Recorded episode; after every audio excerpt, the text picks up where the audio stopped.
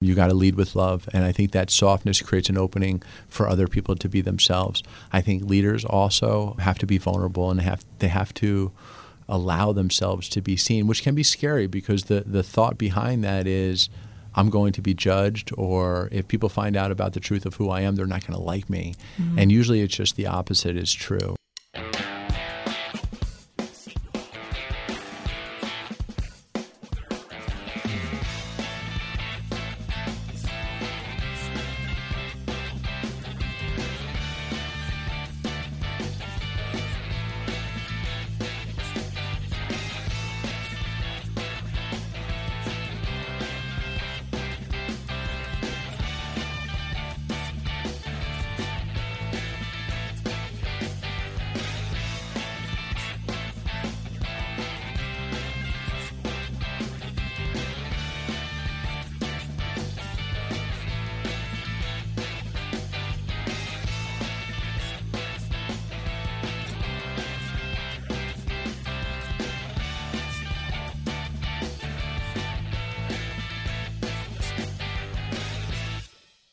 Welcome, everyone. My name is Sean Keegan, and I'll be your host today. For this episode, we are excited to bring on Billy Ward as our guest. Mr. Ward is currently a motivational speaker. You can find his TED Talk online entitled How to Love and Be Loved. In addition to his speaking career, he was the quarterback at his alma mater, Georgetown University, and was drafted by the Baltimore Ravens. He later became a pirate and graduated Seton Hall with a master's in EDS in counseling. He worked as a certified life coach with IPEC Coaching. Now, in addition to motivational speaking, he is a theology teacher, Kairos retreat director, and counselor at Seton Hall Prep School. And today he joins us on the podcast. Billy, thanks for coming in. Sean, thank you for having me. It's, uh, it's a real pleasure to be here.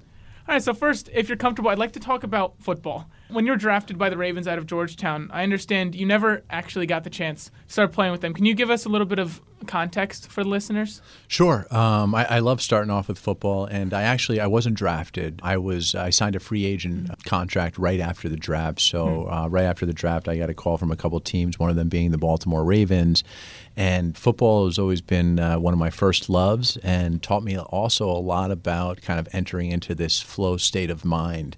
And I felt like uh, arriving in Baltimore for preseason practice and uh, rookie symposiums, I felt like a kid in Disney World. I was mm-hmm. playing with guys that I had watched on TV. I spent the summer in camp with them, and even some of the preseason games, you know, being in Giant Stadium or Baltimore Ravens Stadium uh, was just for a guy that was always a fan of the game and being in those stadiums in, in the seats and then being on the field, it was it was such a privilege. Absolutely.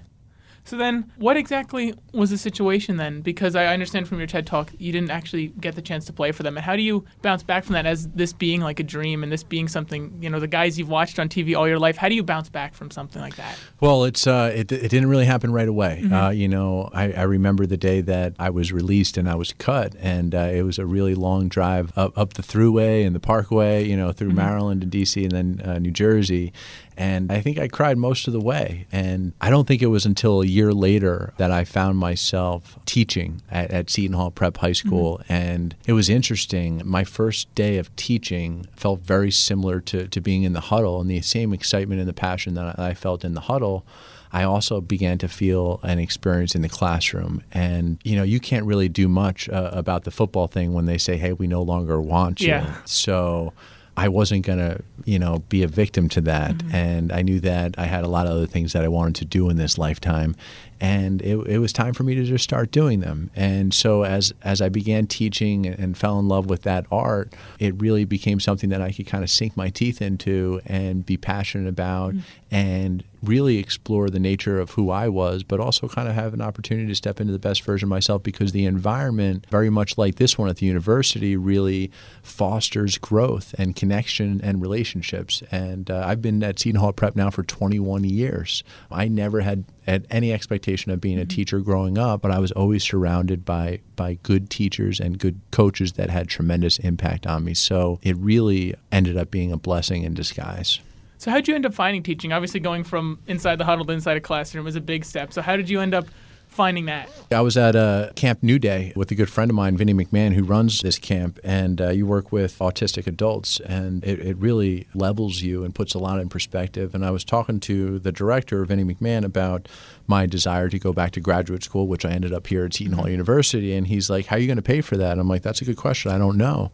And he said, well, if you teach at a Catholic high school, they'll pay half, and the Seton Hall uh, University will pick up the other half. So I went home immediately, sent out a bunch of resumes, and good Monsignor Kelly gave me a call the next day, who's the, the now the president of Seton Hall Prep, and said, hey, would you would you like to come here and coach football and teach theology? And uh, I was there the next day. So very cool. So it's about capitalizing on opportunities. Like you couldn't have foreseen this happening, and just it ended up working out, and now it's something you found super passionate and something that really fulfilled you. Yeah, you know, uh, there was a saying in my high school locker room: "Luck is when preparation meets opportunity," mm-hmm. and I, I, felt lucky, and it was an awesome opportunity, and I intuitively followed my heart, and it's brought me so much joy, so much peace, and, and so much love in the last 20, 21 years. Absolutely. In your TED talk, you talk about one of your students, Daniel, who really had an extraordinary impact on your life. And I think it's unique because usually when we talk about teachers, we end up thinking about the ways teachers and good teachers really transform students. But we don't focus so much on the angle of how students can really affect the people teaching them.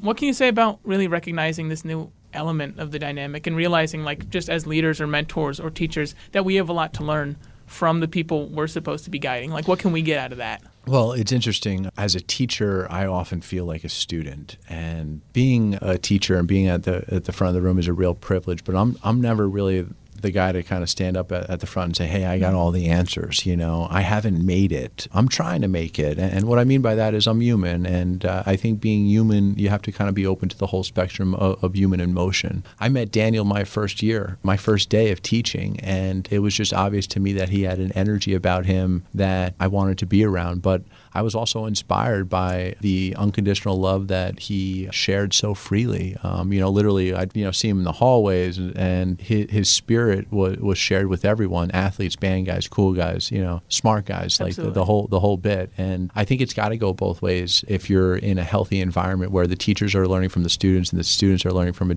the teachers, and, and it goes both ways. And I think that's that's our human nature. You know, it's there's a give and a take, and, and a push and a pull, and, and a love and a be loved. And so I think it's really important as a teacher to be open to that. And I think if you are, your students end up being more engaged in, in, the long run, and they see you as being somebody you know who isn't such an authority figure, but really a mm-hmm. human being. And I think that really is promoted at the place that I work with. When I was growing up in high school, I thought all my teachers lived in the high school, and if I saw somebody like at a supermarket, I'd be like, you know, Mr. Donnelly, my English teacher. I'm like, what are you doing here? Don't you just live in your classroom in the library? So I try to like uh, approach teaching with a, a real humanness and uh, authenticity because one, it's more fun and it's more free.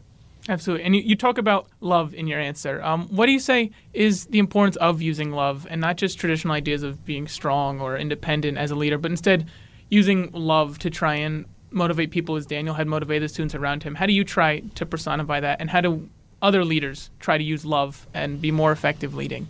You know, I, I think love is, is really where it's at. And in the Tao, this uh, this wonderful book. It says softness always overcomes hardness, and you know I've had a lot of leaders and, and coaches and teachers really lead with fear, and they they got a lot out of me. Mm-hmm. But it was those men and women as coaches and teachers that really shared their love that that got even more out of me because of that bond that we shared and the energy that we shared through the love that was being shared within the relationship. So you know when I was a younger person, I was always inspired by people that were nice and mm-hmm. I think I had a goal as a younger person. Like I just I want to be seen as that nice guy. Like I, I want to make people feel the way I've been made to feel by by people who have just been really kind to me. And as I've gotten older, I'm I'm a little bit more comfortable saying, you know, not only do I want to be nice, but I, I want to be loving. How do we overcome that barrier of loving and going from traditionally in our world where we're more insulated and we don't really share our most vulnerable aspects that allow us to love people.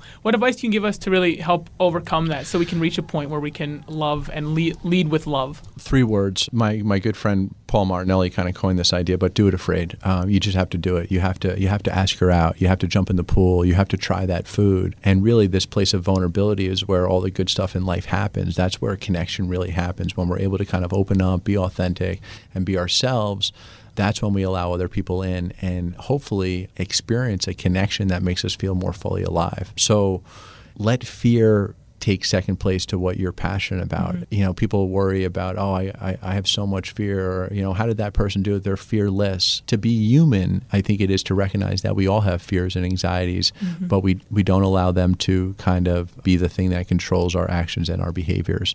So I, I think it's uh, it's something that you just gotta you just gotta do. You gotta get comfortable being uncomfortable and you have to just just try. And I think maybe consider at what cost am I not sharing or being myself? What am I missing out on? Um, that's also something else that you might want to consider. Mm-hmm. So doing it afraid, jumping in the pool, asking around, you know, all, all just absolutely get get get into the game of life. So what are some things you did, like little tricks and tips that you did to try and help push fear to the backseat and really start living life authentically, lovingly, and vulnerably. So that way, fear was no longer kind of guiding your decision making. That, that's a great question. I think for the last 20 years or so, I've, I've had a real serious commitment to my own self growth. And uh, so, so what does that mean? Even right now, at you know 44 years old, I pray every day, I meditate every day, and I do yoga. And these pillars kind of allow me to be conscious of, of, of the center of who I am and what I am and these moments allow me to reflect on how I want to be in between the prayer, the meditation, and the yoga. And so I think it is this this consistent commitment to your own self growth and this inner journey that allows the outer journey to kind of fall into place. And I think I have had that consciously for a long time now. And I can't tell you that the more I do it, the, the more peace, the more freedom, the more joy, and the more love that I, I get to experience. And I think in the end, it, it's really about experiencing a lot of joy and being happy and having fun. Mm-hmm. You know, mm-hmm. we're supposed to enjoy this ride. It's meant to be enjoyed. Absolutely. So then, how does that translate into your motivational speaking? First of all, how does one get involved in uh, a career like motivational speaking? And how do you really try to incorporate those aspects that you find important in your own life and that other people should exemplify? How do you incorporate that into your messages for your audiences? You know, it's uh, it's interesting being a speaker because ultimately you kind of have to face yourself, which which I, I, am up for the challenge and I like that aspect of it. But initially, you know, I never came out and said, "Hey, I'm a speaker." I had a couple opportunities to share some things at a couple different venues, and and people were very affirming and saying, "Hey, you should be a speaker. You should go do this." So that that's kind of how it was prompted, just feedback mm-hmm. that I was getting. To be honest with you, I love teaching. And I look at speaking being kind of like a branch of, of, of teaching. And I still, though, experience some anxiety, although a lower level than when I started, about you know wanting to share an energy and, and make an impact. And as I've grown and, and, committed to this inner journey, I'm, I'm more clear about my mission. You know, I'm here to awaken my audience to this idea that one, you are alive. Two, you have the opportunity to cultivate and create a life by design. You know, instead of waking up every day and saying, I wonder what would happen today, you know, waking up and kind of having a little bit of a game plan as to what you want to create and what you want to do. And you don't have to see steps one through 10, but sometimes you just need to see that first step. And so part of my role as a, as a speaker now, as I see it, is to stir something up in my audience to wake them up to this idea that you're alive. But not only that, it's a gift, and what you do with it is up to you. And the more ownership that you take on it, the more invested uh, you are, and, and the more you're going to experience, the more mm-hmm. full your experience will be. So that that's kind of like been my my journey to being a speaker. So was that partially, at least, influenced by your work as as a life coach? And to what extent does those kinds of lessons really help you become a better speaker and really capitalize on things you find important in addressing with audiences and making them see the importance of as well? Yeah, no, I, I think uh, you know, one as a therapist, as you said, I got my master's and my EDS here at Seton Hall, and so I had had a private practice.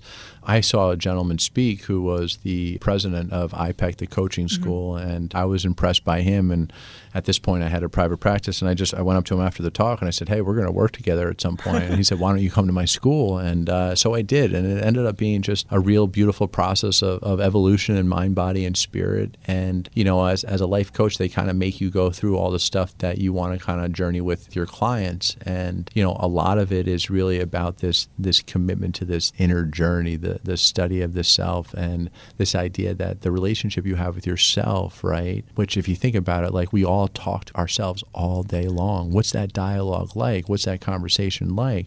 Well, you can kind of come up with some ideas to make that conversation really worthwhile that allows you to kind of step into the best version of yourself so that you can share that authenticity and then as a result of that sharing experience a connection. Mm-hmm. so a lot of what i learned in, in counseling was synonymous of what i learned in life coaching and certainly in my own experience both those platforms have have served me so much in terms of how i how i choose to take care of myself. What do your clients usually look like? Is it more of a broad array or is it usually a specific type of person looking for your service as a life coach? Great question. Uh, it's everyone. It's a broad, diverse array of people. You know, I worked with some adolescents and then adults, individuals, and couples. But it's you know my belief that we could probably all use some kind of therapy. Not that we're broken, right? Because I yeah. think in our brokenness we are whole. But if you think about it, like how many people are are going to a gym to work out or exercise, and yet we don't exercise our mind and our heart, and even though it has a tremendous impact on our overall experience. So I am I, I really am into the promotion of this this self study, but also kind of tapping into to mentorships, therapy, life coaches. I think we can all benefit from having somebody outside of our family nucleus to kind of talk to. Um, and even as somebody who's been in therapy himself for years, even, you know, the ability to walk into a room and, and talk about yourself, your fears, your hopes, and to focus entirely on that for 45 minutes to an hour, it's, it's, really, it's really a beneficial thing to commit to. Absolutely. So you had mentioned you worked with some adolescents, and now obviously you work at Seton Hall Prep, so you work largely with adolescents. What's the biggest kind of message you try to instill in their lives at a young age and try to get them working towards they could enjoy a more fulfilled life? Well, I also, uh, you know, the high school that I work with is an all boys school. Mm-hmm. Um, so that definitely has a little bit of an impact on, on the messaging. But I think the most important message that I'm sharing is this power of love. Um, we have the opportunity to love and be loved, to love ourselves, others, the world, and God, and to allow ourselves to be loved in return. Now, how do you, how do you go about that? I direct a, a retreat called Kairos with a good friend of mine, Mrs. Sharon Rondinella, and it's really been a, a pillar for our community in terms of the culture that it's created. And we talk a lot about about the power of being vulnerable, really allowing yourself to, to be seen so that you can have a true, honest connection. So, this, this idea of love, coupled with the, the power of being vulnerable are two ideas that I think really fuel the rest of the fire. So, for those of us unfamiliar with it, um, could you give a little bit of context and detail as to what a Kairos retreat usually looks like? Yeah, Kairos is uh, it's a Jesuit retreat. It's a four day experience. The word Kairos is a Greek word meaning God's timing, but it's a time where we, we kind of you know we tr- retreat to an off campus location and we focus on the relationship that we have with ourselves, with others, and with God. And students give witness talks and they share their narrative, their story. Sometimes it, it can be painful, but you know, usually on the latter end, there's some success. Some stories are still ongoing, and they they meet in small groups, and there's some activities that we do to kind of enhance the program. But ultimately, people are sharing their stories, and I think the more you share your story, the more you find out that maybe you're not so alone. You know, when we get down to our own humanness, I think we find out that we're more more more alike than not at the core. So it's a beautiful experience. And what I've seen and witnessed is as students on retreat start sharing, they start to experience the the freedom really to be themselves. Mm-hmm. And there's nothing better as a teacher than to watch somebody that's worn a mask for a couple of years at school and to finally take it off and say, wait a second, I can just be myself and still be loved and accepted and feel like I belong it's just an unbelievable transformational experience where we're really planting seeds for, for the future. And I've been around a long, long enough time now to see some of those seeds come to fruition. So, what does it usually take to get people to take the mask off and start realizing it's okay to be authentic and it's okay to be vulnerable? Because obviously, it's not easy. No, no, it's uh, it's not easy at all, and I think everyone's kind of individual, and it's a, it's a process really that unfolds. But uh, I think you either learn from great love or from great pain. So you might have a, a, mother or a father or an aunt or uncle or a grandparent that's just incredibly unconditionally loving and they give you a space to operate as yourself and you experience that freedom and you notice the difference between being with them and then maybe being with somebody else and you start to notice that there's there's some tension there because you're you're not acting in alignment mm-hmm. with the truth of who you are when you're not with that loving person. On the flip side, sometimes we experience something very painful in our lives that that transports us to a place that says, wait a second, I've only got one shot at this life. It's inevitable that it's going to end at some point. So I want to make the best of what I have while I'm here. So, in my eyes, I, I think, you know, it's creating great love or reacting to great pain and, and changing your story in a way you go from being a victim to a victor. So, what can we do as leaders to help provide people that platform and facilitate them opening up and allowing themselves to be vulnerable, allowing themselves to be authentic? I lo- love the question. I think one, you got to lead with love.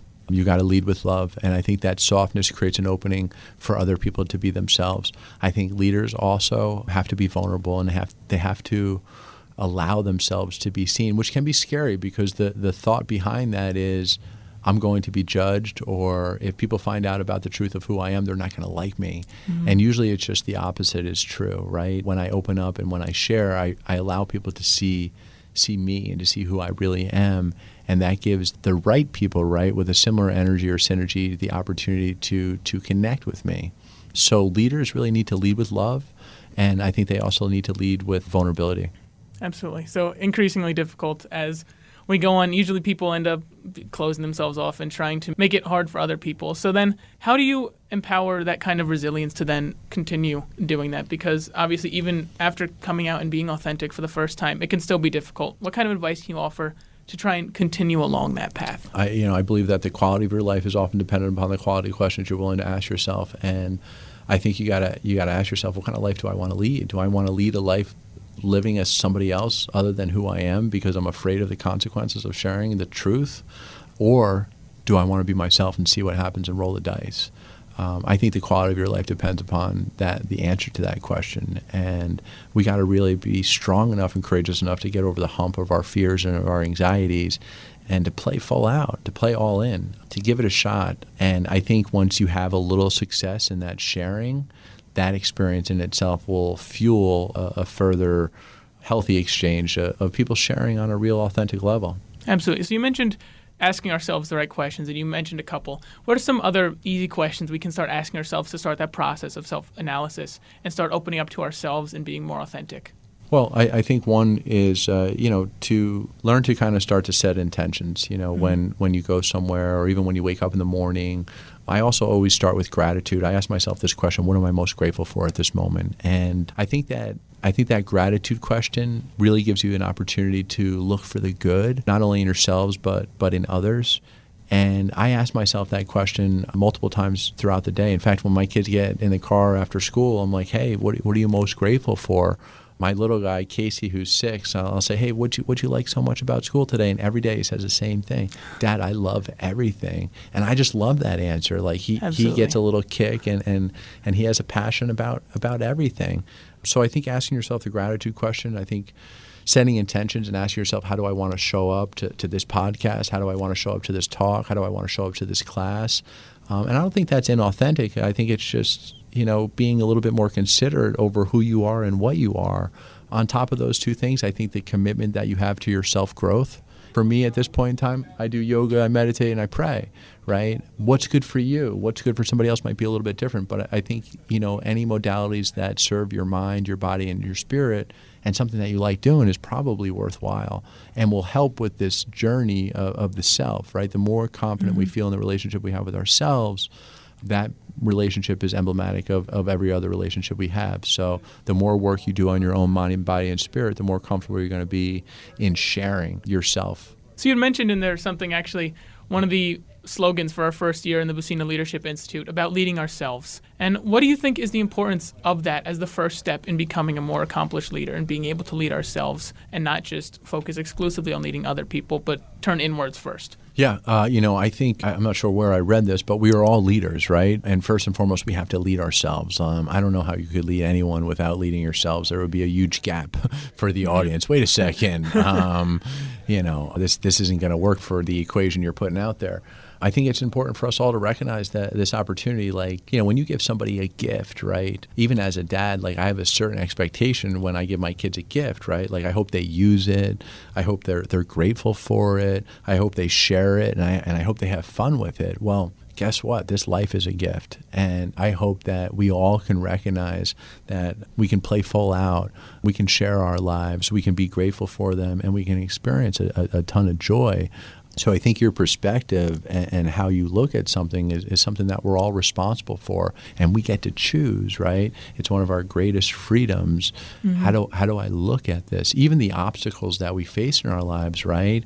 They're going to force you to dig deeper to a deeper version of yourself and a better understanding of your strengths and your weaknesses. So, having this perspective and the freedom to choose a healthy perspective is just why wouldn't you? Why wouldn't you take advantage of that?